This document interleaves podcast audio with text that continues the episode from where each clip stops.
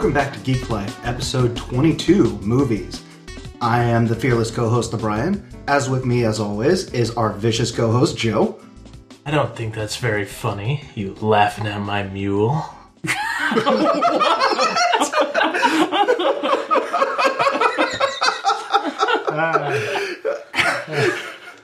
Okay, so, and once again with us is Winchester Hello. and the admin. I can't top Joe. Hi, everybody. And of course, last but not least, your host with the most, Mr. Johnny Panda, What's aka JP. What's up? So, um, I am. Whoa. Okay. I think that I broke everybody with the mule. Yeah, maybe, Yeah, maybe yeah. we should do another take. I think we should do No, another no, way. No, we where are are not going? taking that. So that quote is from A Fistful of Dollars. And Clint Eastwood when he gets into town and you know the cowboys shoot at his donkey. And that leads into our subject tonight, American remakes of foreign films. Or movies for people who are too damn lazy to read subtitles. Exactly. Hey, to be fair, there are those with poor eyesight who have trouble reading subtitles. Oh, just put, just get some Wear your contact glasses. lenses. Glasses, come on now. Just don't go to 3D movies. Can you imagine a 3D subtitled movie that'd be like, oh that'd be really I'd have awful. to leave. Yeah. All right, well, before we get into that, we're going to do a little bit of housekeeping. So, first up, housekeeping. Just to reiterate, I know we talked about it last time, but I just want to throw it out there again. A couple cons coming up at the end of the month. Days of Terror at the Scottish Rite Center in Sacramento. You can find out more information about Days of Terror at daysofterror.com. That'll be on the 28th and 29th of this very month. Directly after that, on Sunday, the 30th, will be SacCon at the very same location. And you can learn more about SacCon at sac-con.com. And that's the comics, toy, and anime expo, or not expo, but show. They're And- both in the same place? They're both in the same place in the same weekend. How convenient. Bitchin', dude. We're Yeah. gonna find all the best like spots to set up. There's going to be a lot of very busy nerds there that weekend. Oh, epically so. Mm-hmm. Yes, and we're really looking forward to the Days of Terror. Jason Doobie was talking about having making some kind of big announcement about his comic Scattered, like his horror comic. I think it was a horror comic. This is, I haven't read that one. Yeah, we have this Panda Days, and we're going to get into that. Those we're going to review those next time we do a comics podcast. But he also has another several comics, and one of the comics is Scattered, and that is a horror comic, and he'll be there at the Days of Terror convention, and will be making some kind of big announcement that he was very excited about, wanted to talk about, but couldn't talk about at SAC Anime, and so we're looking forward to seeing what that's all about. And so, Woot. yeah, very very cool. Next up, I want to talk a little bit about how well our Midnight Cast went. It was the very first Midnight Cast, midnight release of Borderlands 2. We took over GameStop uh, in Napa, California, and just had a bunch of fun. Tiger Paw from AirPlus Recordings did a great set. We got uh, Admin's TV set up and my PlayStation, and got an early copy of the game. People were able to try it out for a little while, and got some interviews coming up on the website at events.pandamanga.com. You can see what people's impressions were right off the bat, and you know hear a little bit of the mayhem from the night. Our gallery's already up at events.pandamanga.com. And so make sure to check that out, and you can see kind of some of the mayhem that we were involved in. But uh, to really enjoy it, come to the next one, which will be Assassin's Creed 3, coming out October 30th. So the midnight release would be about 10 o'clock on the 29th. That's not 100% confirmed yet. I have to actually go down and talk to Anthony at GameStop, but I think we have a standing invitation. we do have a standing invitation, right? come back and rock the joint Yes, yes. whenever we see fit. but we haven't uh, we haven't officially said this is the one we're going to go to. Here's the flyers, all that stuff. But make sure to go over to pandamanga.com and check out our events section and our events calendar, more in particular, to stay up to date on the things that are actually officially scheduled and that we will be there for and confirmed. Because they don't go onto the calendar until we are confirmed to be there. Uh, so, and then you'll be able to just you know peek around the site, and we'll keep everybody updated on on the developments for that. Uh, we know that Tiger Paw will be back for the Assassin's Creed release. We don't know or haven't hammered down the other festivities, but trust that it'll be fun and uh, hopefully bigger and more insane than last time. We were able to hand out a bunch of gift certificates or gift cards for GameStop to help people, you know, pay a little less for their game that night, and mm-hmm. did a couple, little bit of trivia and had a bunch of fun doing some interviews and And a raffle full of swag. and and a raffle full of swag. That was just that was great. I had a really good time. What did you guys think? I mean, Yeah, It was a lot of fun. That was, It really just a bunch of fun. Joe was running around with the camera, the new Panda Manga's new toy, yeah. but a super sweet camera. So hopefully you'll see some fun. some video of our pretty faces soon. We're gonna need more batteries and another card or two. And a membership to a gym, maybe. right, I know, right? Uh, uh, let's see. Next up, I wanted to talk a little bit about Ape. We finally heard back from Comic Con International, and I, I, I guess after what Winchester said about how they're kind of hard, or how they're infamous about getting back to people, I don't feel so bad. We did finally hear back from them. They sent us an email saying, "Here's what we need from you if you want to have a press pass," and so three of us sent it out, and hopefully we'll all be able to be there. Joe, the admin, and myself, JP, will be at Ape doing interviews and putting microphones in people's faces and taking pictures and just having a good time. So look for us there, and also look for Mandatory Roller Coaster. Aram French will be there as well. He will have his own exhibitor table, and we'll make sure to go up and patronize him a little bit and bother him a little bit and interview him. You can check out his stuff at mandatoryrollercoaster.com. I know we haven't talked about that for a while, but he is still interested. and I mean, he is still slated to be on the website. We're doing some behind the scenes stuff, you know, gathering some content. He's going to give us actually some high resolution versions of the stuff he's put out on Tumblr. So it's kind of an extra little good reason to come check out the Panda Manga page for Mandatory Roller Coaster, as well as he's going through and labeling everything and, and titling everything so that if there's one you read a while back and you're trying to find, you'll be able to search for it. And so it'll be, it'll be really slick you know but so along with that comes you know dealing with contracts and dealing with you know all the kind of behind the scenes stuff. So we're still in the middle of that but we are in communication. I spoke with them earlier this morning and we will be having a mandatory roller coaster on panda manga tuesdays and thursdays in the near future. No date confirmed yet but definitely still happening. Very excited about that. One final piece of news. You did hear in the very beginning of the podcast that winchester is back. Yes. Yes, but but I did actually trick her into agreeing to come and uh, come a little more often. She has agreed to be our resident movie podcast host. Now, luckily, that's Sweet. that's really a commitment for one night every eight weeks. so it's not that bad. It's not that big of a stretch. Right, exactly. But we had so much fun having her here last time, and her knowledge of movies is very broad, and and we're just excited to have her on the team and have her back again. So thanks, Winchester. We're glad to have you on the team. Aw, shucks, it's nothing. And that wraps up our housekeeping. Let's get into the subject of the night American remakes of foreign films or movies for people who are too damn lazy to read subtitles. so, the movie that we decided to specifically focus on tonight, is, or the pair of movies, is Quarantine and Rec. You know, why? Why? Just because it's something we watched recently and we thought, hey, this is a good idea, you know, because we're brilliant like that. Well, let's not forget that we're also big fans of the verite found footage style and zombie survival stuff. So, gee, It really it does just just kind of fit in. It does. It does. And of course, the admin is like, horror movies? I'm there. I'm pretty sure the one that recommended the uh, the quarantine versus rec too. yep, Yeah, absolutely. Not not that I did that on purpose or anything. no, of course not. Not self-serving at all. No, no. well, let's let's educate a little bit about what quarantine is. Okay, here's the IMDb. Again, that's IMDb for those of you who actually like to pronounce things correctly. The uninitiated to the Brian's ways and methods and Yes. insanity. I personally like to take acronyms and just turn it into a full on word. Why not? Yeah. Uh, so, okay. So the IMDb synopsis of Rec goes like this A television reporter and cameraman follow emergency workers into a dark apartment building and are quickly locked inside with something terrifying. Well, that's really vague. but that is kind of the plot. Yeah. It is, you know, and I think that we can just we can say that the plot we can like give some of the premise for both movies all at once because it is they are basically the exact same movie. Yeah. For the You know, part. there are definitely some differences that, that we're going to elaborate on, but the the kind of the, the overall story, the idea is very much the same. It starts out and you've got reporter Angela Vidal, and in Rec, it was uh, Angela was played by Manuela Velasco, and in the uh, English version, in the American version, it was Jennifer Carpenter. You might recognize Jennifer Carpenter from Dexter more recently. Uh, I did. I was like, I was like, oh, Yeah. Dexter, Deb, Deb. hey.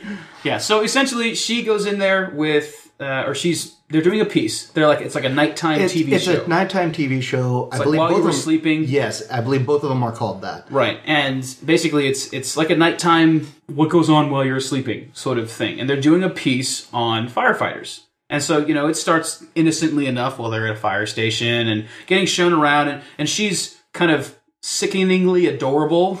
yeah. you know? Um, and, Just and big smile, Oh. wide eye. yeah, exactly. And you know, just is being shown around and shown how everything works, and you know how they use the slides and the poles and all their clothes work, and you know they jump into stuff fast, and you know where they eat and where they you know sleep and basketball and just kind of all the information. And then, sure enough, they get called out to a call, and one of the things that they say is, and this is true, I actually have a couple friends who are firefighters, and the vast majority of firefighter calls are not fires, but they're medical. Hmm. And so they get this, you know, call. Some woman is screaming and is distressed in some apartment building. It's very vague when they hear her over the phone. And they head over there and get in there, and sure enough, there's this crazy lady in an apartment. So the camera crew follows the emergency workers into the apartment, and the crazy old lady's in her underwear covered in blood. As they do. This was So yeah, you know, regular Thursday night in, in Madrid or Barcelona. Barcelona. Yeah, yeah, For rec, yeah. yeah, yeah. It was like, what was it, in Los Angeles? Yeah, it For was in LA. For, for, for quarantine. yeah. That's every night in LA. It's actually a factual statement, really. Joe Yeah. When I was there last for a couple days, that's what happened to me. Hell. Zombies, crazy bitches, and Covered in blood. covered, Covered in in blood, blood. underwear, madness. Yep. I was actually born in LA and I didn't make it to, God, four before I saw my first bloody person. Wow, You're really? fortunate. Yeah, no, seriously, yeah, I was actually three. Wow. Yeah, I don't raise children in LA. It's not a good plan. Do it, not a choice. Yeah.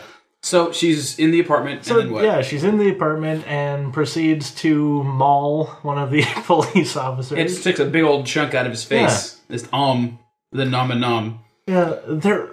I don't know why, but it seems that in movies, when you see someone covered in blood, your first in- instinct isn't to get the fuck away from them or get something to hold them at a distance. No, it's turn your back. Yeah, that's what really it's bothered get close and then look at your friend so they can Expose the juicy neck. fucking neck. Yeah, That happened how many times in Rec? over and over. With the little girl too. You know, it's They actually get right up next to yeah. her. It's like, wait, hey, uh, uh, And then, You could almost make a drinking game out of how many times people get their faces bitten off. you could easily, and you would be very, very, uh. very drunk. Hmm.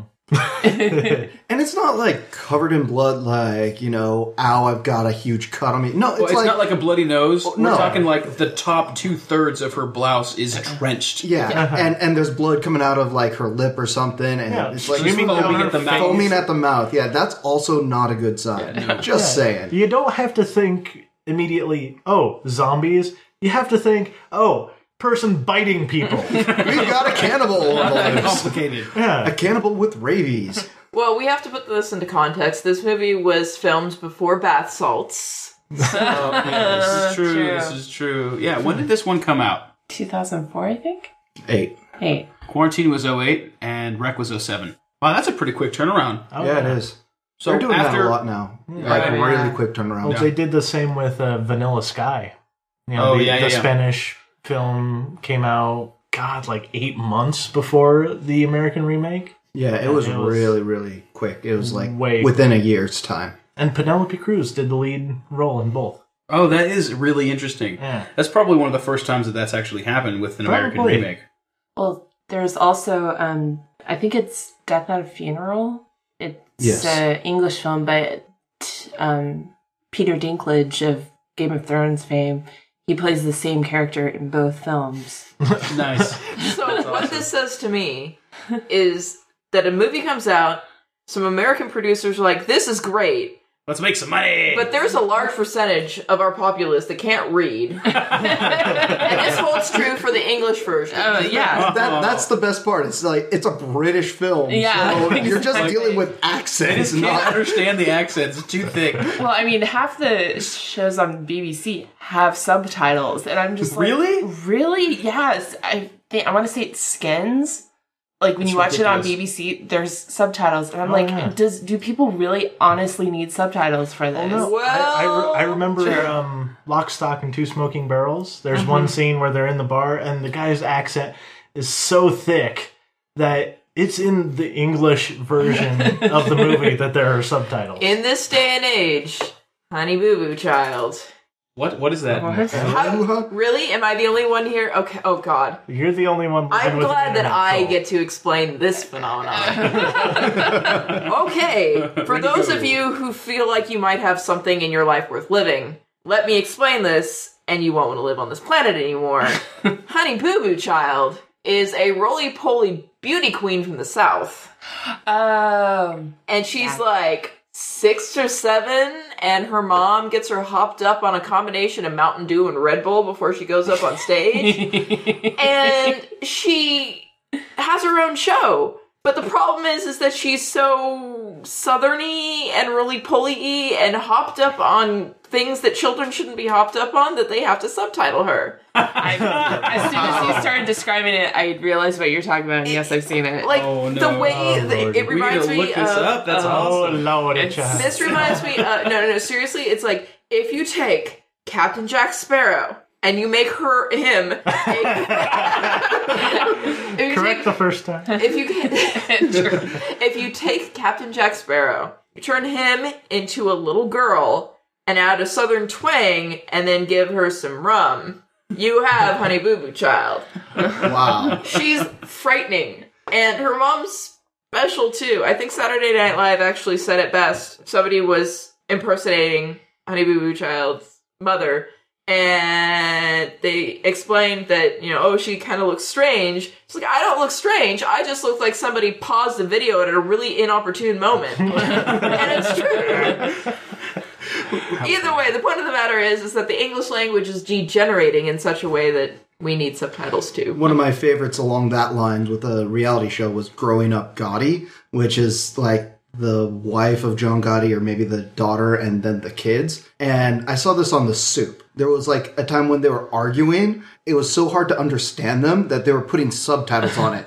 And then like after a while it got so bad that it said like something like inaudible, like, you know, conversation inaudible. That's inaudible. Damn bad. Well, back to the movie.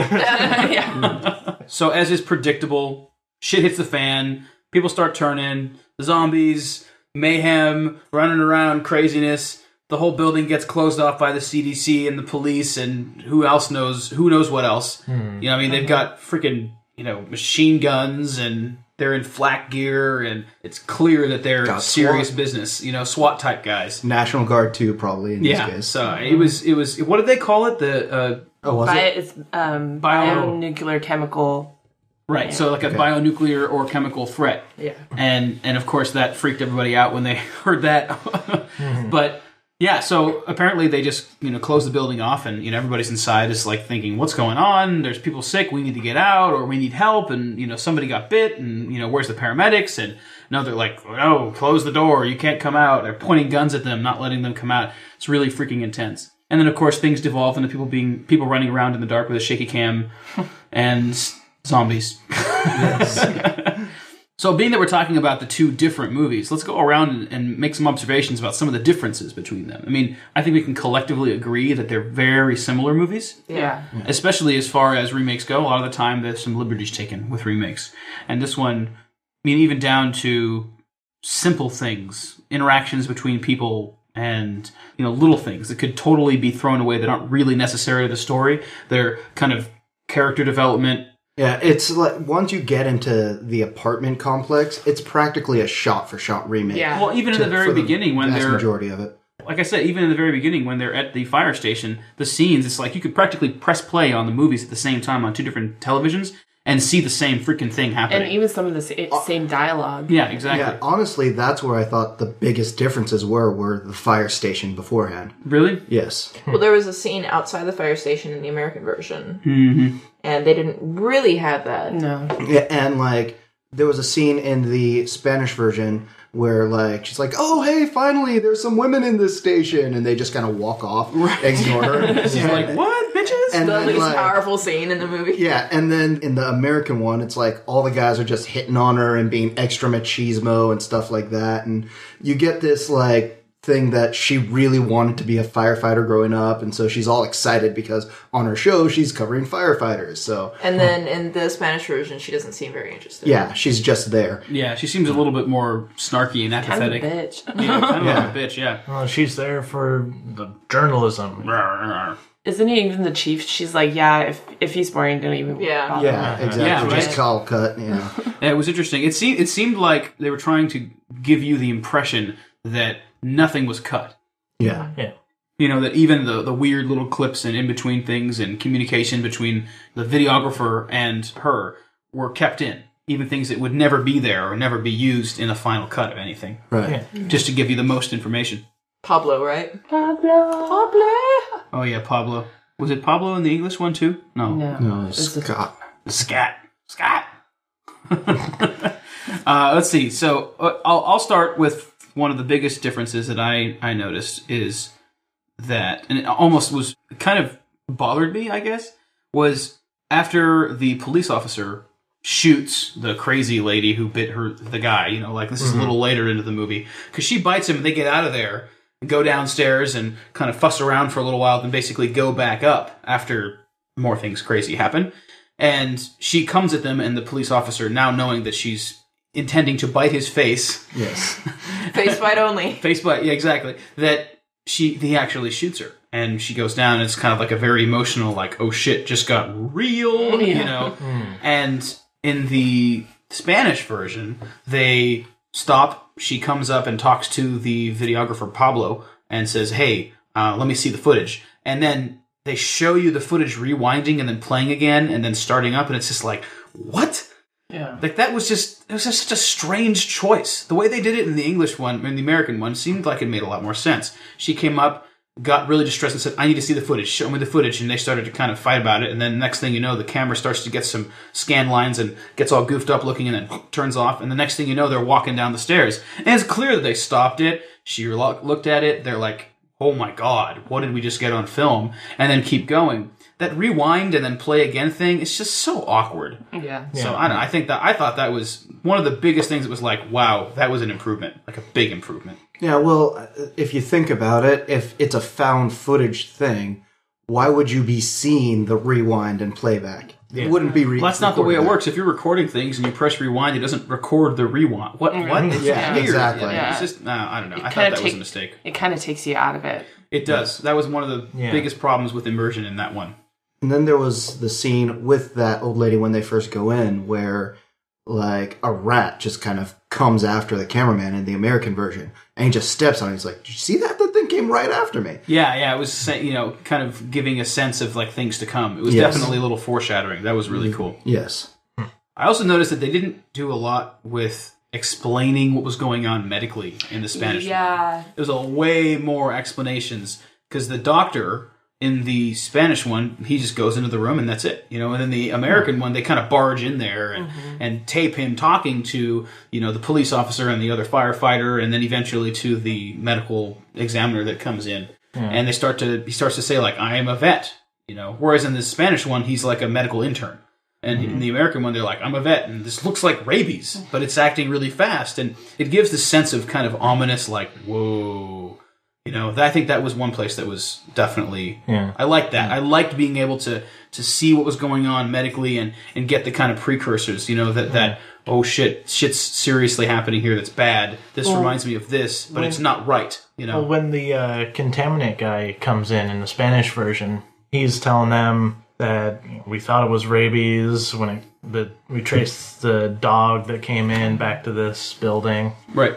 It acts faster based on blood type. He, he gives some information on Some, but it's a little different, and it's it's the it's the medical examiner that's coming in and giving Yeah. kind of the explanation, and it's really just a bullet points in comparison to the American one, where he really gets it's into. it. actually kind of the same where at the same time where it's like after the attack in that room and he comes out from one of the CDC guys comes out from the room in both instances you get that explanation it's just in the American version before that you get more of an explanation of hey this is kind of like rabies where you don't hear that until after the attack of the CDC people Well, we've got a lot more different comparisons that we like to talk about, but first we're going to take a musical break. You're listening to Geek Life. Don't touch that dial. Never seen a man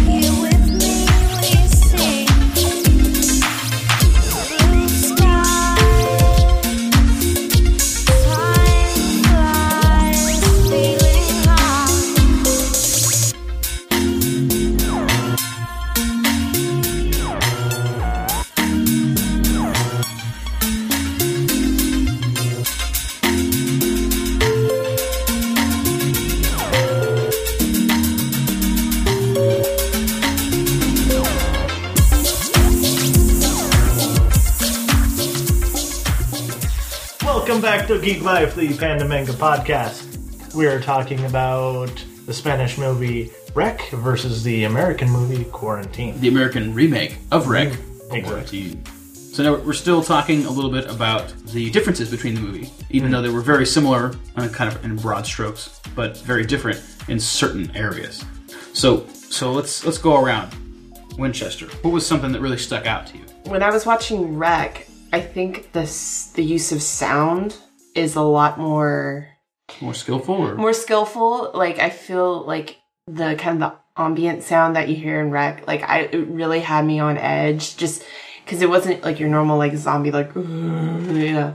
It was like kind of like these growls and sounds that you weren't really quite sure where it was coming from, and it kind of kept me on edge. Whereas in quarantine, you had some of that, but nowhere near the level that you had in rec where you're just like, oh my god, where's that sound coming from? I want it to stop. and part of it was like at the beginning, you hear these weird noises, and the landlord, I believe it is, or the property manager or whatever, he's like, it's just an old building. That's what happens. So it gives you a lot more creepy factor of like, well, is that zombies or is that just the place being the place? right. right? Definitely. I will say, in regards to the sound, though, I wish they mixed the zombie sounds a little bit more skillfully because every once in a while you could pick out a cat noise. yeah, I did notice that. awful. And it's really obvious in the American versions, Oh, especially really? Quarantine too. They don't even hide it; it's just meow. it kind of brings you out just a little. Just a Well, I guess maybe it goes along the lines with the whole rabies thing. They're like, hey, rabies turns you into a cat. A giant. so that's where furries come from. Exactly. The answer. It's the answer. Oh dear. Um, Well, Joe, what what did you what did you notice? well, I admit I didn't get to see Quarantine. Oh, yes. We watched Rec on Wednesday. Mhm. It's Friday. Just couldn't fit it in. But um, what I've noticed about a lot of American remakes of foreign horror movies, I I think it's scarier to try and read what's going on while Oh, keeping up with it. Because it makes me panicked trying to keep up with the story and watch the film. And I He, yeah, J- J- Joe did actually jump at one scene. no, I hate horror movies because everything scares me. I jumped at the Blair thumb oh my god, that's Yes, so the good. Thumb the Blair version Thumb of was the- so good. when the, the plastic shark comes into the tent.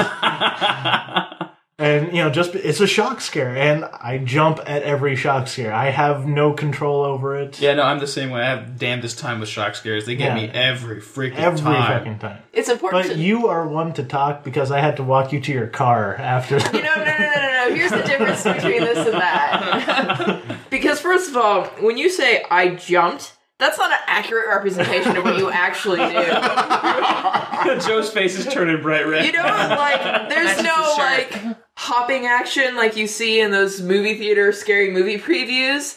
You do this kind of like jump action action. You go to full T Rex arms, and you do this. Little, I'm gonna fly away. no, no, I do a full body shudder. It just- Whoa. But you do get the T Rex arms. Like Yeah. that's really important. No, I flail like if you were sitting next to me, I'd have elbowed you in the face. Yeah, you, you do you do like the taser shake. yeah, yeah. Remember when we were uh, playing the, The taser game, no, yes, the slender, clearly. slender game, Oh God, yes. and I Oh nearly God. jumped out of the seat. You scared. The funny thing is, is that you scared all of us. Yeah. If you guys don't know what we're, we're talking about, we talked a couple of podcasts back on one of the game podcasts about the game Slender, mm-hmm. and we'll get back to that a little later, actually, because there's some more news. So next oh, games Oh, podcast, we'll talk about that. But yeah, we were sitting in or standing around my computer, and Jo- in the dark, of course. And uh-huh. Joe was there playing Slender, and sure enough, there shows up Slender, and Joe freaking jumps and yells, and Joe scares everybody else. and the best part is, is that 'cause it's a mouse and keyboard, and it's a gaming mouse, right? So you move it very little, and it moves the screen a lot. And Joe goes, "Oh God!" and shakes around, and the screen's like. So, Brian, you were able to see both, yes? I was able to see both. Okay, yes. so what were some differences that you wanted to point out? okay. Well, I actually didn't think about it, but you're totally right about the whole subtitle thing. Yeah, that's actually a really interesting point. Yeah, for me, one of the things is that I'm constantly watching something while doing something else. So it's actually very hard for me to just sit and watch a movie and just kind of get completely into it. Where with subtitles, I kind of have to because otherwise, if I don't know the language, I kind of am lost. Um, So it, like, demands an extra So level it of demands attention. yeah, exactly, which will suck me in a little bit more. Which is terrible for a scary movie, or great, depending on your personal perspective. I'm the fearless co-host. Remember, You I- have no fear. I wasn't scared at any point in either of the movies. Never. It's why I don't really like scary movies. They just tend to bore me. This one was pretty good though. Um, So, what was a difference? so a couple of differences that I noticed. One of the things is early on in the American version, cell phones are shut down, cables cut, dish networks out, and so they're like, there's like this couple that are talking to the reporters and they're saying, Hey, let's go check the TV and see what's going on. And they're like, but the cable's been cut. They're like, cables? We use rabbit ears. So they go, they use the rabbit ears, kind of move them around to get the local news. And they see on there that I think it's the police chief or somebody says, yes, the building's been evacuated. And that kind of gives you a, oh crap. Right? There's that moment where it's alone." like, dun dun dun. yes, they don't care about us anymore. So it's like, Yeah, we're pretty Yeah. much dead. which is a very, very, very kind of important part with the American thing. And I also think that would go better with America because, frankly, if you had a bunch of people in there, that'd be a completely different story as far as how the news outlets are covering things. So it's probably just the smart way of going. And then the It was oth- very ominous. It was Yes. kind of like, oh man, what are, what is it that they're planning? Yeah. The other thing that I really noticed was kind of the end. Spoiler alert.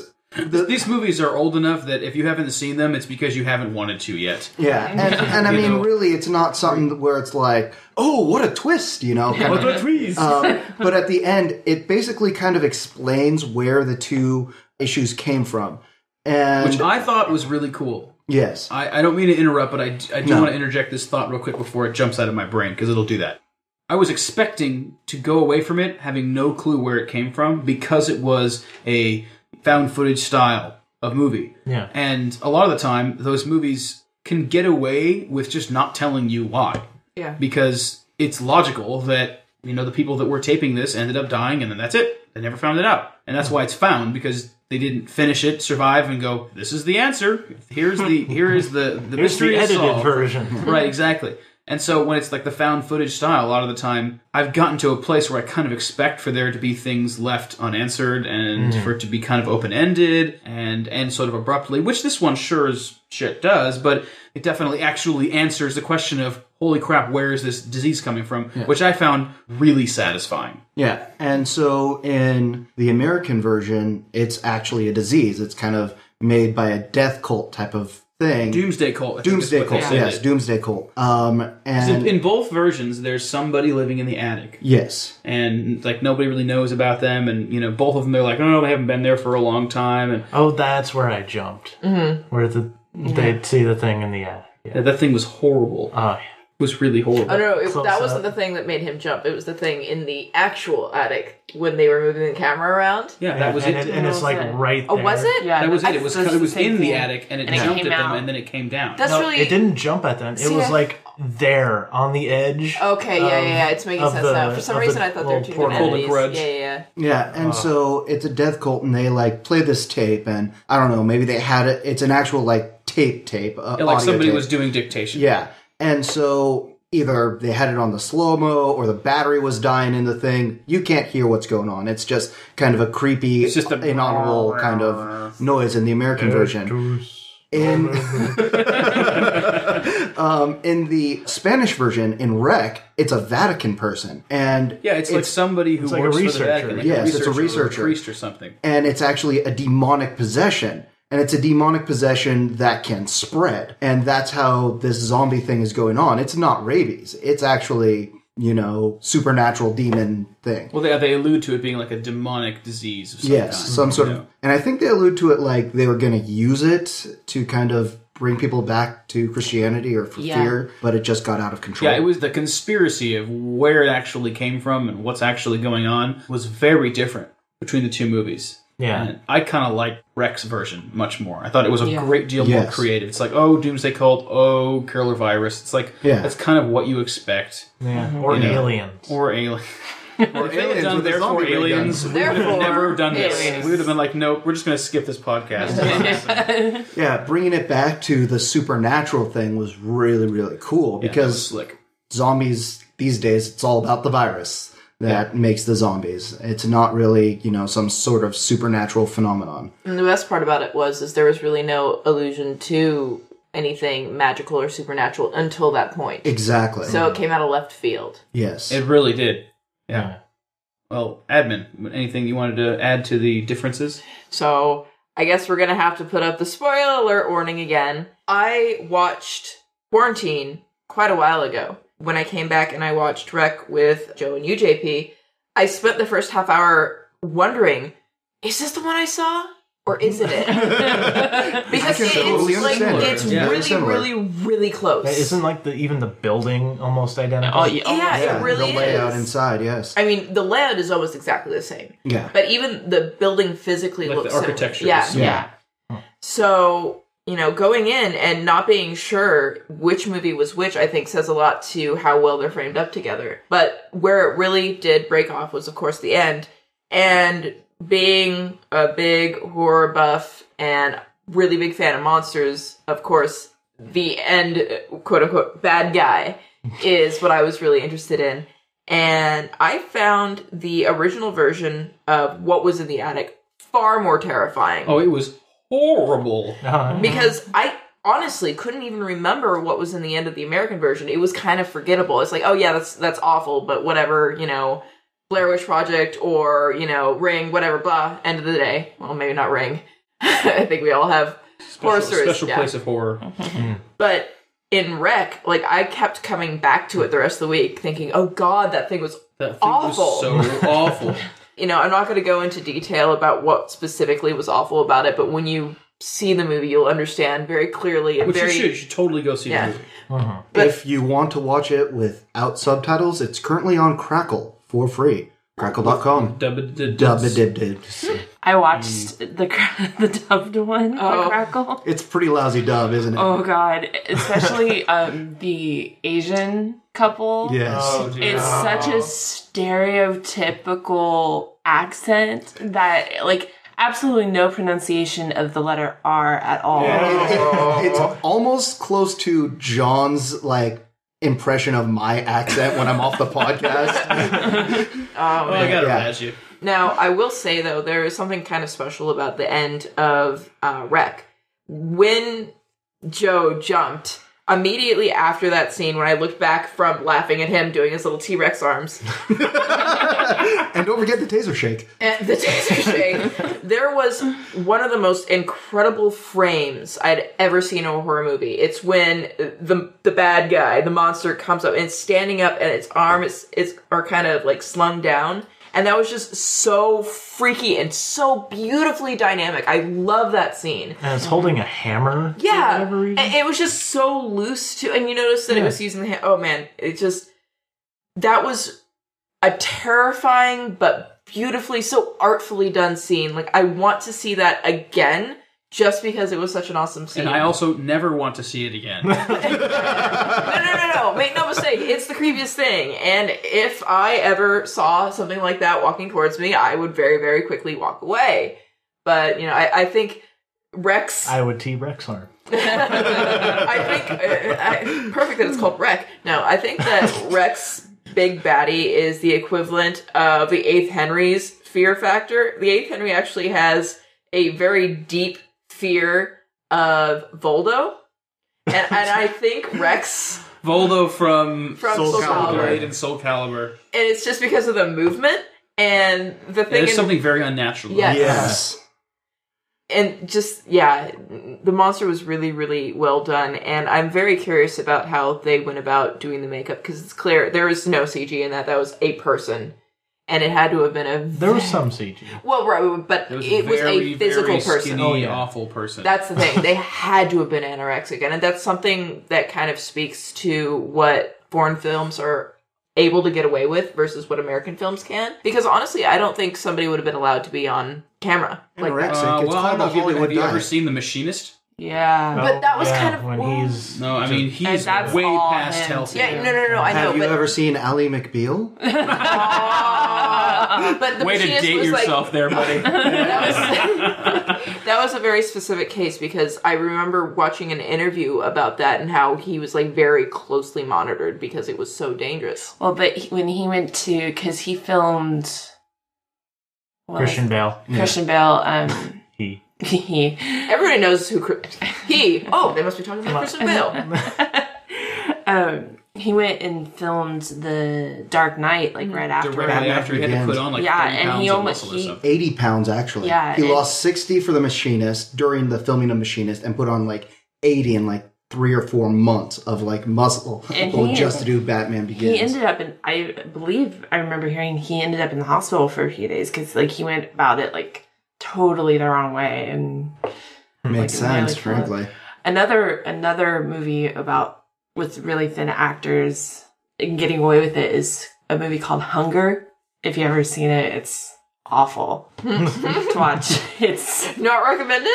no, no. I mean, it's a great, it's a great film. It's from the guy who did um, uh, Shame with Michael Fassbender. Michael Fassbender's in Hunger too, and he plays um, the head of the IRA who did the hunger strike back in the eighties. Oh, so and he- Fassbender gets Yeah, skinny. yeah, and it's insane. He puts Christian Bale to shame as to how skinny he gets in that movie. It's it's That's painful dedication. to watch. It's painful to watch. You just want to go buy him a pizza or something. Oh no! And Winchester, you were talking about the guy who is the end boss in uh, Quarantine. yeah, Doug Jones. Yeah, and he. We're gonna have to play you that Aphex Twin Oh video God, because it's- it is ridiculous how thin this man Which- is. which- I'm this? familiar with the video. it's, you know the one? oh, it was actually terrifying. required watching in school. come, come to daddy. Yeah. Oh, Aphex it's Twin. Come to daddy. You, if you had seen it, you would. It's yeah. I. It took me like three times trying to get through that video. I would get to one point, I would just be like, I, I can't do it. I can't do I it. I remember watching the um when all those like Michel Gondry and all those guys did like a video collection uh, a couple of ten years ago. Possibly. Man, We're just It's been a aging while. ourselves this evening. right? And so they like MTV put out three, four DVDs of all these crazy ass directors doing music videos. One was his.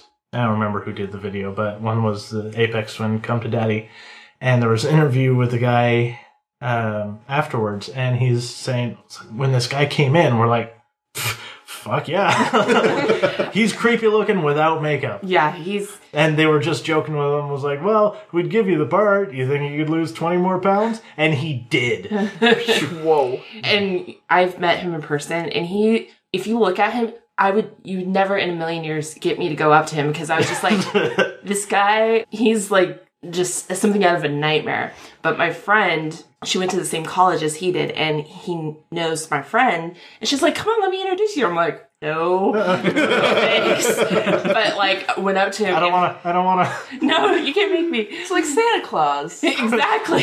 Except the exact opposite. But you go up to him, sweetest guy on the planet. Like he's just like totally not what you would expect because he's he's just he's very very very skinny man. He's like six foot seven. He's just all skin and bone. Mm, it's creepy. Well, I think that's a pretty good roundabout of all the differences that we noticed between quarantine and rec. Let's go ahead and take a break. When we come back, we'll give our kind of final impressions about which one we would choose if we had to say, this one's my favorite. You're listening to Geek Life. Don't go anywhere.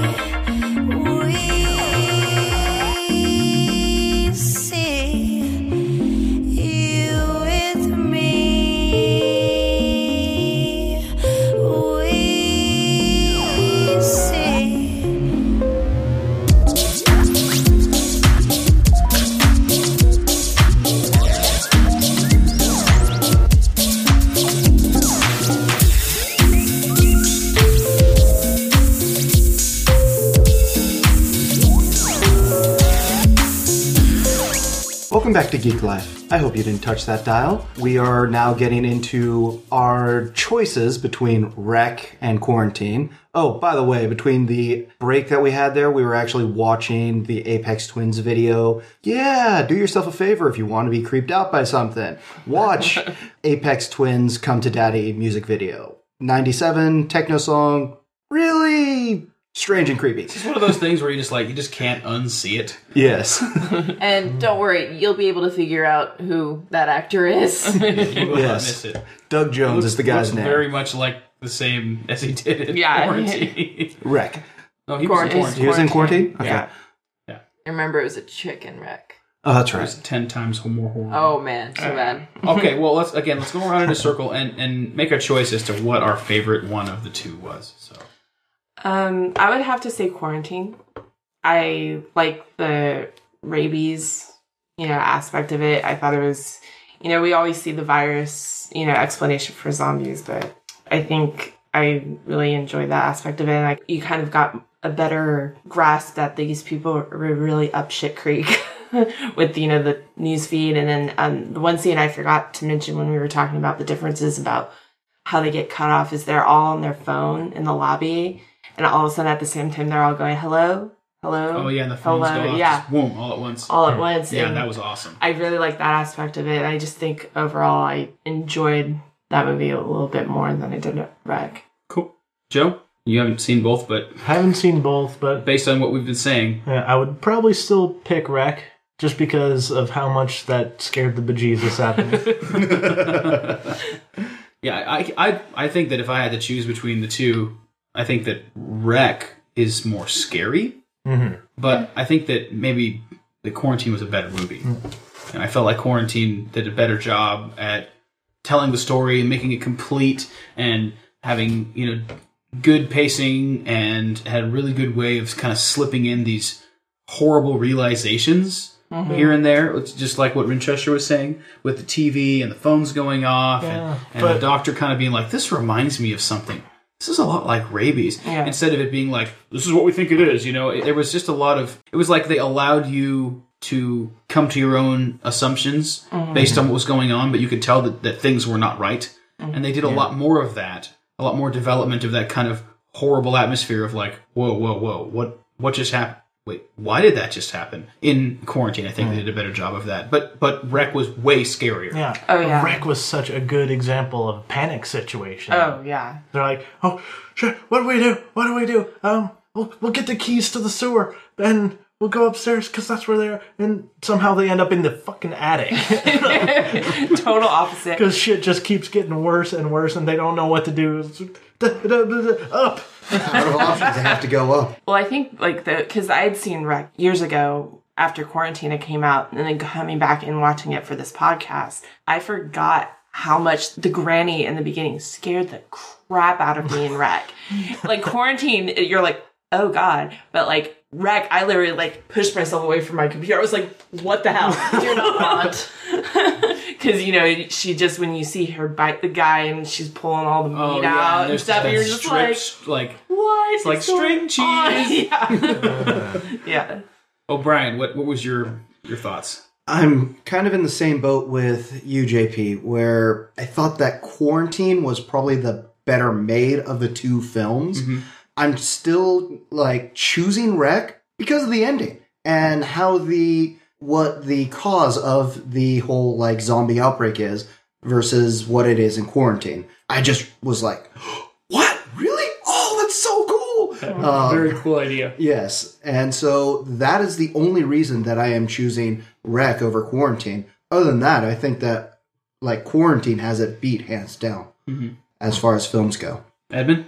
I don't know. I, I just feel so bad for Deb. You know, nothing, nothing goes right in her life. you know, she gets this job as a reporter. She gets eaten.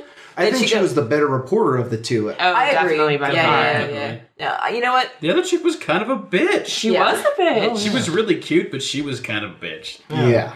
Even talking to like the little girl when she's interviewing the little girl in Rec, you're just telling like, the mom like, can can you just shut up? just shut up. I'm talking to your daughter. You're like, mom, beat the crap out of this woman talking to you like that. Yeah. Yeah, but you know, it's not often when a movie monster actually genuinely scares me. More often than not, I'm sitting there like, okay, how do they make this? Okay, all right, let's break this down. But with Rec's Monster, I'm just sitting there like, oh god, uh, oh god, this is happening, isn't it? so I'm gonna It's have like it's like if the image was frozen on the screen, you wouldn't want to get near the, t- the TV. Right. pretty much. And you know what? I, I think the whole gender thing has a lot to do with this too. I, I think. chicks are way scarier than dudes. I, I, We are, we yeah, are. yeah. Well, there, there's some there's something kind of extra awful about gaunt, flappy boobs. Yeah. I mean, I'm not, I'm not trying to be funny. Like, there's something extra horrible about emaciated women in comparison Oh, to yeah. emaciated men. Yeah, I mean, uh-huh. because it's always an expectation that there's some layer of fat on a woman because it's just anatomically it needs to be there. So when it's gone, there's it's- something it's- so It's just desperately really wrong. wrong. Yeah, it's really the, mm-hmm. there's a wrongness Yeah. to it. You mm-hmm. know, the ex- there's expectation of you know there to be some padding in the breast, some padding over the womb. That's I mean, like in any even mildly healthy person, that's the way it works. That's just the way it works. And for there to mm-hmm. be nothing there, it's really just horrible. Yeah. So you know, just on that merit alone, I think I'm gonna have to go with Rick. I did, you know, enjoy Quarantine. I do really like the actress who plays Deb. She, Carpenter. yeah, she's always it no, she's just freaking Deb. Yeah. Yeah, she is Deb. you know, I really like her a lot. So I'm we always both, we both, the admin and JP, we both really like Dexter. yeah, Does anybody else here like Dexter? Yeah. Okay, yeah, Winchester. Me too. I was Dexter for Halloween last year. yeah. I remember those pictures. yeah, buddy, so good. So, you know, anything that she's in, I always really appreciate. You know, I think she's a really good actress, but she- I, I was really genuinely disturbed by Rec at the end. So I, I think I'm going to go with Rec. Yeah, Uh, Rec stuck with me. You know, I already kind of said my piece, but Rec, Rec, the images in Rec haunted me for a couple days in comparison to Quarantine, where it was like that was a scary movie. Now let's go do something else. No, I, I drove home after that in full survival mode. like I had my car knife out and ready. I checked my trunk and my back seat. I made sure to lock the admin to her car. Yeah. When I got home, I checked all the doors. I checked the empty room next to mine, Oh, in my closet, under my bed. You know, to put this in perspective, too, because, man, Joe lives out in the middle of nowhere. Yeah, that would be awful. Yeah, I mean, I You live. think? I live out in the country and I'm uncomfortable sometimes making the walk between my car and the front door. But you, sir,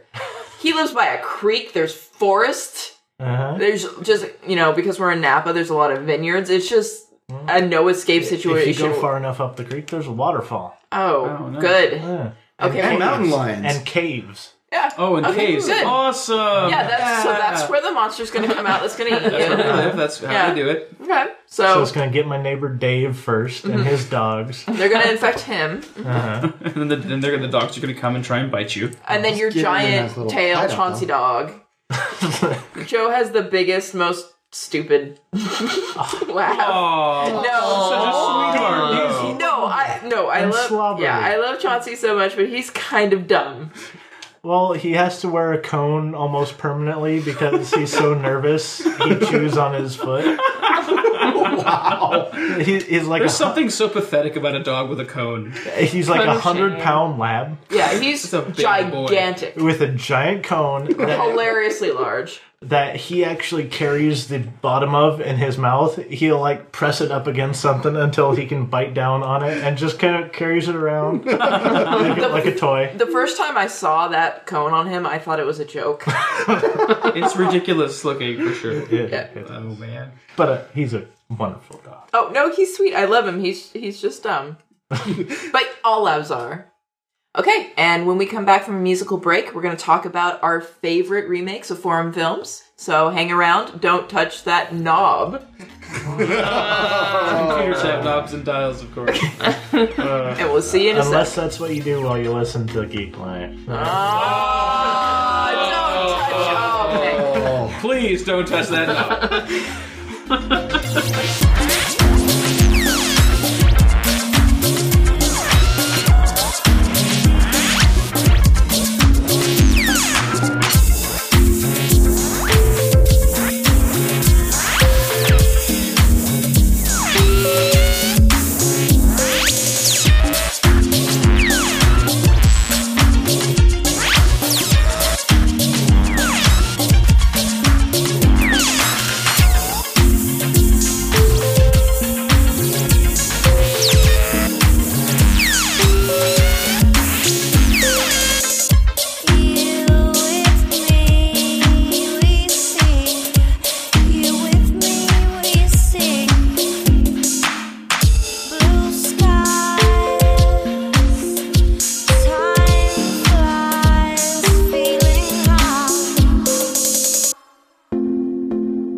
back. We're going to be talking about our favorite American remakes of foreign horror films. Um, I'll start off. My favorite, one of my favorites, is a Danish film called Night Watch. It was made in, I think, Did they remake that? Really? yeah, um, Not the one that you're probably thinking of, not the No, Russian no, one. not, the it's not Russian Russian. It's Oh, not the Russian. Russian no, one is no, what no. I'm thinking of. No, this is a Danish film, um, and actually the English version is directed by the Danish director. Oh, nice. That did the original one. Um, the original one stars uh, Nikolaj Coster-Waldau, who plays Jaime Lannister now on Game of Thrones. Oh, okay. And in the American version, the same character is played by Ewan McGregor. um, but Oh, that makes sense. You know no, this. it's this movie scared the crap out of me. Is that the one where he's like a? Uh, He's the night watchman. Yeah, he's- at a morgue. yeah, he's a law student who takes a night shift at a morgue as the night guard, you know, security. And this uh, narcoleptic, or yeah, narcoleptic serial killer played by um, James Brolin, um, kind of has it out for him and is basically framing Ewan McGregor for the, the murders. And it's just sick and twisted and just really just a fucked up movie. And it scared the crap out of me. And I saw the original Danish one and it's just, you know, it's literally shot for shot because it's, you know, the same director, same writer. You know, just different set of actors, but it's it's it's a good one uh, if you don't mind uh, necrophilia. That's a bit of a hump to get over. It's a little bit of a. It's it's. I mean, it's not it's not graphic. We've it's, got our quote for the night. if you don't mind necrophilia, um, I mean, it's not it's not graphic. You know, you don't really. It doesn't show anything, but it's pretty much implied what this guy does to these people. And, The, the Brolin's character? yeah, Brolin's character. Oh, that's really horrible. Yeah, so that's my pick. Wow. Well, Joe, what's your pick? All right. I mine's not a horror film, Mm. but uh, the French film La Jetée was remade into Twelve Monkeys. Oh, what a good movie. hmm The French version is 27 minutes long and done in stills. It is an artistic, just masterpiece. It is beautiful. And the story takes much more romantic sort of angle to the character who comes back from the future, you know, this horrible version of the future, trying to find out what went wrong in the past. What was the event that triggered the problem, right? Exactly. But instead, he ends up finding this girl, and he becomes her her ghost. Like he just shows up every once in a while, and he hasn't aged a day.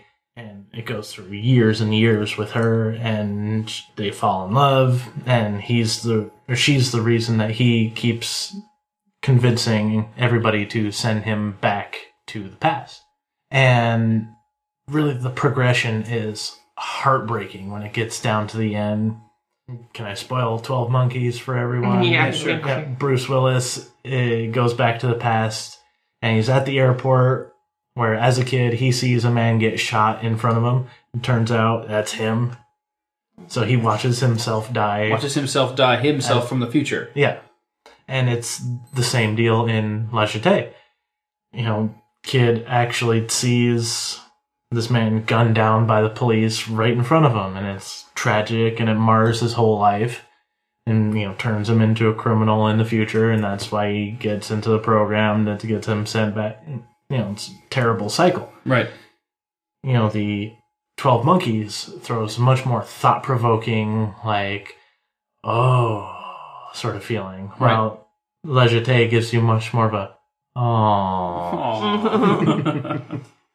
But yeah, both of them just excellent. Excellent. Uh, I really like really like Twelve Monkeys. I think after we're finished recording the podcast, we're going to watch La Jetée, right? Mhm. Yeah. So and Brad Pitt's fucking great in 12 Monkeys. He oh, is awesome one of the that best movie. roles. yeah, between that and like two years later, he did Fight Club. He had this really good vibe going. Oh, absolutely. Snatch too. Yeah. oh, yeah.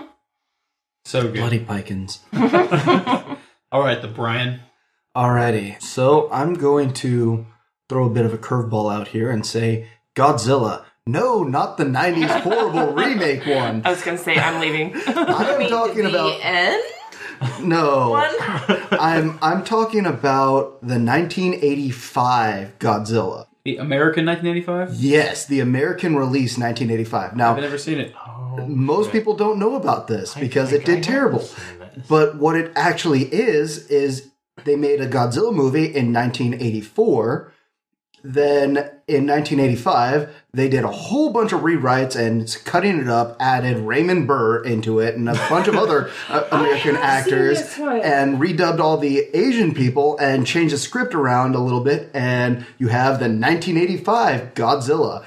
So yes, in some ways it's a remake, in some ways it's not. Like a What's Up Tiger Lily sort of thing. Yes. it, it is an actually physically remade movie. yeah. So if you want a physically remade movie, I'll say Insomnia. It was Christopher uh, Nolan's film after oh. Memento, and it was Robin Williams' first turn in like a major movie as a villain, mm-hmm. and he is downright creepy oh, in yeah. that Oh, movie. So that movie is Yeah. incredible. Next to Pacino, right? Next to Pacino, and he outacts Pacino. yeah, you he does. Yeah, he does. Yeah. And so, admin, what do you got? Well, I've decided to take it from a different angle, and I'm proposing a favorite movie that is a remake of an American movie. And that, of course, is Turkish Star Wars. No, I'm kidding. Turkish Star Wars is a nightmare. Bollywood Fight Club, everybody! I want to see that. I I, am really this too. intrigued now. No, actually, um, I am going to throw a bit of a The curveball. first rule of Fight Club. Oh my god. it's not good, No. trust There's me. a really cute Indian lady in the front. It's just- I don't know, man. Yeah. I love Bollywood films. I, they're just the greatest, and I really want to see it. No, no, no. I'm actually gonna pull out kind of an obvious yet not expected. I don't think um, one. I'm gonna go with the Ring, and here's why. The Ring and Ringu. Because the Japanese version, a little dull. Like, I mean, it had its moments, but really, when you want to think about like full on, holy crap, this movie is going to haunt me for a really long time. It wasn't the Japanese version; it was the American version. Oh, the American Mhm. version scarred me Yeah. forever. I have to. Yeah, I, agree I there. told you guys about what I did to my other friend John, right? Yes. Yeah. Well, What did do do? say because I'm sure that a lot of the Geek Life listeners don't know what Yeah, that they were is. standing on the balcony listening. or were they? Uh, so uh, my friend John had never seen The Ring, and I thought, well, oh, when his uh, girlfriend was up visiting, and she brought it, and he called me and said, "Hey, you want to come over and watch The Ring with us?" I'm like, "Yeah, sure." I haven't seen that in years. When I found out he had never seen it before, instantly, oh man, I got to screw with him. Hell yeah. So we're watching the DVD, and afterward, you know, all the time I'm trying to reach into my pocket to grab my phone, and uh, I just couldn't make it. And he was sitting right next to me. I'm like, so afterwards, we're watching the credits. I, you know, take out my phone, check my messages, you know, nothing. Put it in the opposite pocket, and we're looking at the special features. And I notice, hey, move the cursor over, and there's a little Easter egg, and it's like the Ring video. Oh man. So that plays, and I'm like, yes, I have my phone. My window is here. yeah, Go for the throat. No, I, I recall the uh, which button he is for speed dial, and as soon as it's over, hit send, so mean, man. and the look on. I swear, I'd never seen anyone turn white before. the blood just drained out of his face. That movie is so scary. I uh, Chaz, who's been on the podcast a while back, he always gave me a hard time for not liking scary movies. I have quite a vivid imagination and a really, really clear memory, and it would just they would stick with me an, an unpleasant amount of time. I've since gotten a little better about it, but long ago he would just badger me into watching these movies, and so he badgered me into watching The Ring on Halloween right? And uh, so we were in, halfway through the movie, and things are just as horrible as they are in that movie.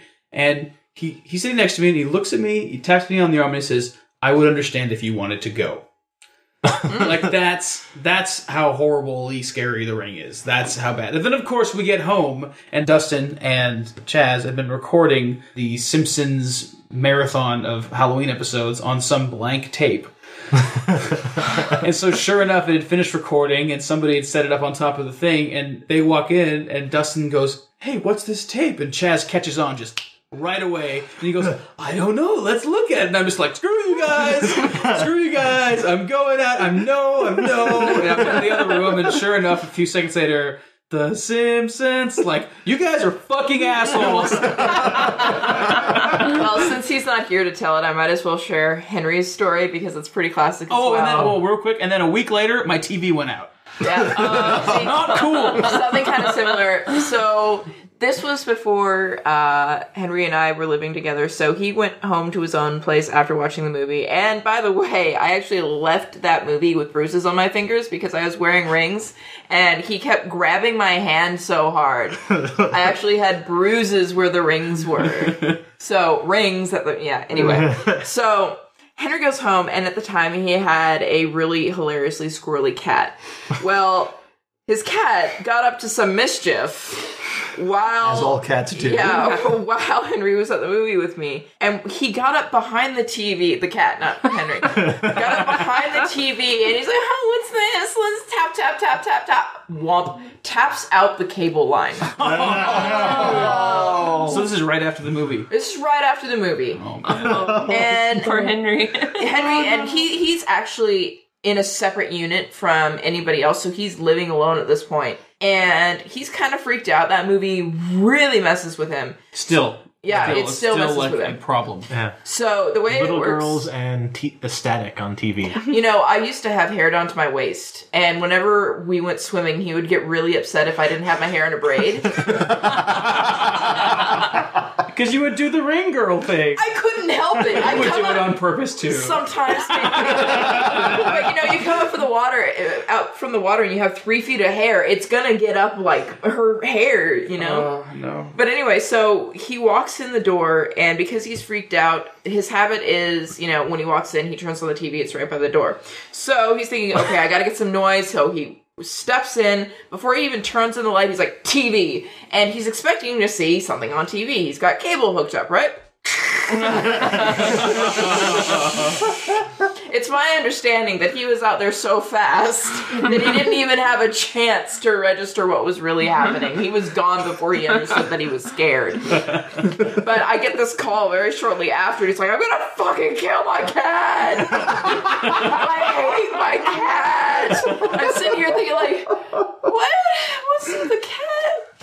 Don't understand. So that, that that's Henry's story. But back to the reason why I'm choosing this. Uh, Back to the point. back to the point. Uh, in between quarters at college, we'd have either one week or three weeks off, and I would make a habit of just watching as many movies as I could at the time. Uh, for whatever reason, I got my hands on a lot of Japanese movies, and I had seen, you know, American remakes, and I thought, oh, okay, let's let's just go through all these Japanese movies. I really like horror movies. I really like Japanese culture. Let's do it. So I eventually get to The Ring, and I've already seen the American version, of Ringu, and I'm thinking, oh god, this is going to be horrendously scary. And I'm watching it, and it's slower. There aren't as many of the Americanized jump out freaky things, but the overall vibe of the movie is nowhere near the American version. And yeah, there's something to be said about, you know, cultural differences. Japanese horror films tend to be a little bit more, uh, how to describe it, you know, kind of low key, kind of a slow build up horror where we're very much up in your face.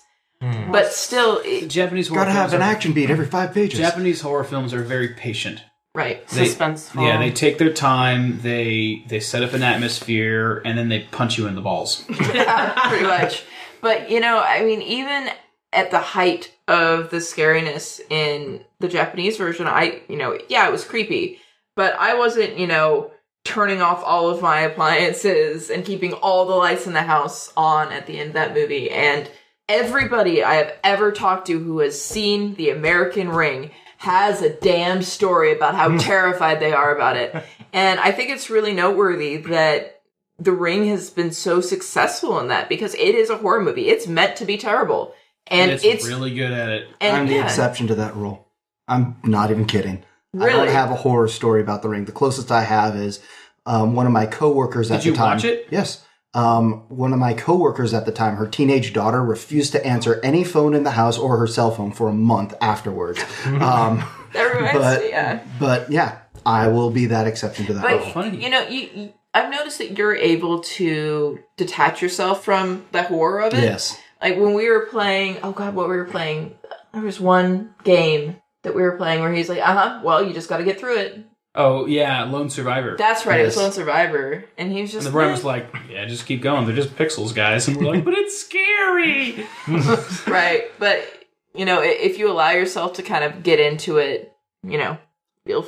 F- I, I well, maybe not you. Everybody else, all the normal people. Here's The only movie Why that's ever the fearless co-host. Yes, the only movie that's ever scared me is Event Horizon. That movie Yeah, scared he me. also Oh, has a God. story about Event Horizon. Holy crap! I will Yeah. share my my ring story because I forgot that I did have one, and uh, mine's nowhere near as scary as Henry's or maybe everybody Funny. else's, but it, it's kind of funny. So we get out of the movie, and uh, you know we're in the car, and I turn on my my little brick Nokia because that's the era that this was in, and I had missed a call. and I checked the time, and it was it was right smack dab in the middle of the movie when the call happened.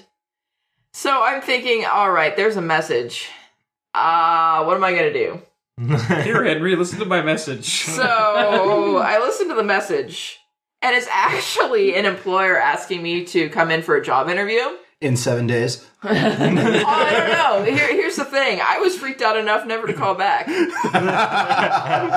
did not get that job. I did not want that job. I don't want a job with anybody who calls me during the ring. that is a trap. oh. That's like walking into an empty house and be like, hey guys, I'm gonna take a shower. Okay. Let's split up. Zoinks! oh jeez. Well, my my pair, my American remake of a foreign film would have to be "Let the Right One In" or "Let Me In." I Yeah. think it was in. Let Yes. me in. Let Me In is the American Let- Let title. Me In is the American title. Let the Right One In is the original. So I originally had seen the Swedish movie, I believe, "Let Mm-hmm. the Right One In," and it blew me away. I love vampire movies, not sparkly vampires, not vampires that want to have sex with young girls, but like actual vampires.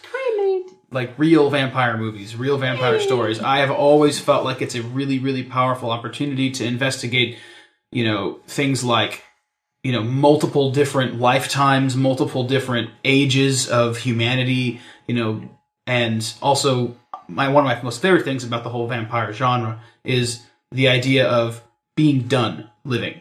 Like ha- like having the luxury of being able to live as long as you want and getting to a place where you're just finished and that's something that is investigated real heavily in some vampire stuff and i think that that's really cool so i've for a long long long time been a total sucker for the vampire thing along this comes this movie and they're like this is the greatest vampire movie in years and i'm thinking to myself deal i'm watching it and so It was I- really good. yeah, and I turn it on. It's it is totally not what you're expecting. It is incredibly good, you know, and just very powerful, very moving, and and for the most part, really kind of like a human drama, kind of with with this mix of just this old pain of being alive for so long and so struggling and having to eat people to live, and it's just it's a great freaking movie, and you should totally go see it. And the American remake where the young girl was played by Chloe Moretz mm-hmm. of kick-ass fame, and mm-hmm. you know she did such a good job, and it was such a great remake of it that I would really say the movies are interchangeable. Mm-hmm. Most of the time, I find myself liking the foreign film better for some reason. Maybe it's just because there's this this allure to something different, you know, and that it somehow it feels more you know classy or well put together, and that could be an element in it. Uh, but I do think a lot of the time the American movies they're less patient. They don't let that build up happen. The foreign films almost have this kind of independent film feel where they're willing to have these kind of slow moments and have these long build-ups and and be not like always moving at a fast clip action scene every couple minutes like you were saying before Joe both of the movies are totally totally fantastic they're just as good as each other and that's not something that I would say normally I normally way way favor the foreign film and so let the right one in or let me in watch either of them let the right one in is has a little bit of a different feel to it they're both worth watching. Like I mean, they're that they're both that good. But you know, I wouldn't say watch this one or this one. It's like that you should see them both. They're both really good movies. So that's my choice. Okay. Awesome. Yeah. So kind of kind of fun subject, and you know, I have to I have to kind of admit that sometimes when a podcast is coming around the corner, we're like, "What's the next subject? Movies? Oh man, what are we going to talk about?" I think that's happened on the last couple of movie podcasts. Yeah, the last We're like, couple "Oh, movies of crap." podcasts have happened that way. You know, it's funny because a lot of the time, movies like we cover movies elsewhere on the website. We've got mm-hmm. reviews, we've got quickie reviews, we've got the we Jaded watch Bias a lot of reviews. movies. We watch a lot of movies, and so for us to have a podcast about movies, it's it's tricky because we record about a week uh, before we release, and so it's difficult to be timely. And so if you want to have a movie, you want to have like a movie podcast, it should come out like a day or two or the day of a movie that just got released. So far, we don't have the luxury of being able to go to early screenings and things like that. So maybe that'll change someday. But for now, we're left with the trick of trying to figure out, man, we need to do something interesting, something worth listening A little to. theme, a little shtick, if you will. Right, exactly, but not Well, if you want timely, guess. Well, nah, fuck it. I'll just tell you. I win. Woohoo! Keanu Reeves Oh, is remaking oh. 47 Ronin. nice. Nice. He's also making another Bill and Ted's Excellent Adventure. Yes, and it's actually supposed to be kind of like darker. Yeah. Um, I'll watch it. 'Cause- Bill and Ted's yeah. Excellent I Adventure. love All Bill right. and Ted's I'll be Excellent right Adventure as a fucking kid. Oh, so good. Oh, Too bad Ke- no Oh, Rufus. Keanu. God. well, I think that that brings us to a close of the 22nd episode of Geek Life, Pandamega.com's very own podcast. But Ryan's looking at me like he wants to say something. I thought you said 27th then instead of I'm not quite there yet. yeah, yeah. I was like, dude, we just had episode 21. Don't you remember me hungover, passed out on the couch? Yes, out So, cold, and then yes. El, El Panda de Muerte visiting with us. Clearly, it was a really great podcast because he doesn't remember. exactly, exactly. Well, anyway, thanks for listening, guys, and uh, looking forward to seeing y'all at their, our next event, whatever that may be. Is hopefully we'll see you guys at the coming cons in Sacramento or at the uh, Midnight Cast, and And if you do see us, come up and say hello. You'll recognize us by our shirts, and we're always really excited to meet our fans. we totally are. We met one of our fans live, and that was probably one of the greatest moments of our lives. Yeah. I'm going to throw this out there to the Geek Life listeners at our Assassin's Creed midnight release party. You come up, you find me, the Brian, figure out which one I am. I will give you, the first person who does, it's like, hey, you're Br- the Brian, I listen to Geek Life. I will give you a $10 gift card to uh, GameStop on the spot right there. Nice, nice, nice. We still are yet to Oh, get and challenge. no roommates or significant others of any podcasters in the Geek Life crew are le- eligible. oh man, I've got this game that's seventeen dollars. Void were prohibited. right, exactly. And actually, come to think of it, we still haven't received an email from the gentleman we met at SAC Anime. So if you're listening, make it. sure to email us at geeklife at pandamega.com for your free t-shirt.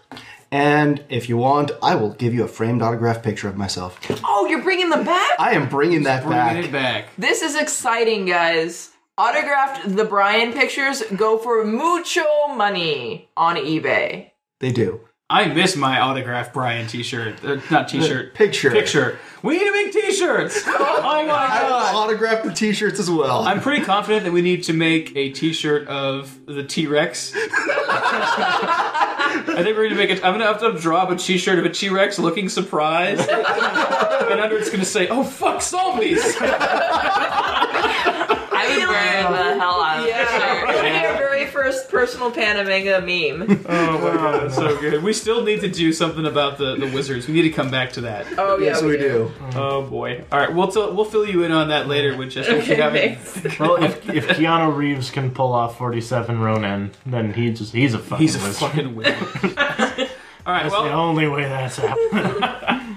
well, I think that's it for today. Thanks for listening, you guys, and we'll see you next time. Good night. Bye.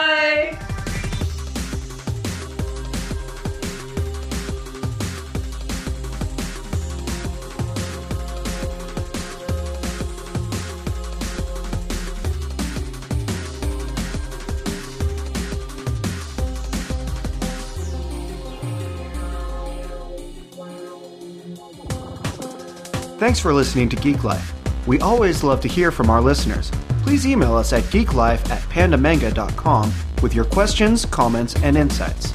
anyone interested in becoming a PM contributor, visit our contact page at contact.pandamanga.com and complete the form located there. Music has been provided by AirPlus Recordings. As always, links to the artists and songs featured on this episode are available in the show notes at podcast.pandamanga.com. If you'd like more information about AirPlus Recordings, visit airplusrecordings.com. This is the Brian, and we'll see you next time.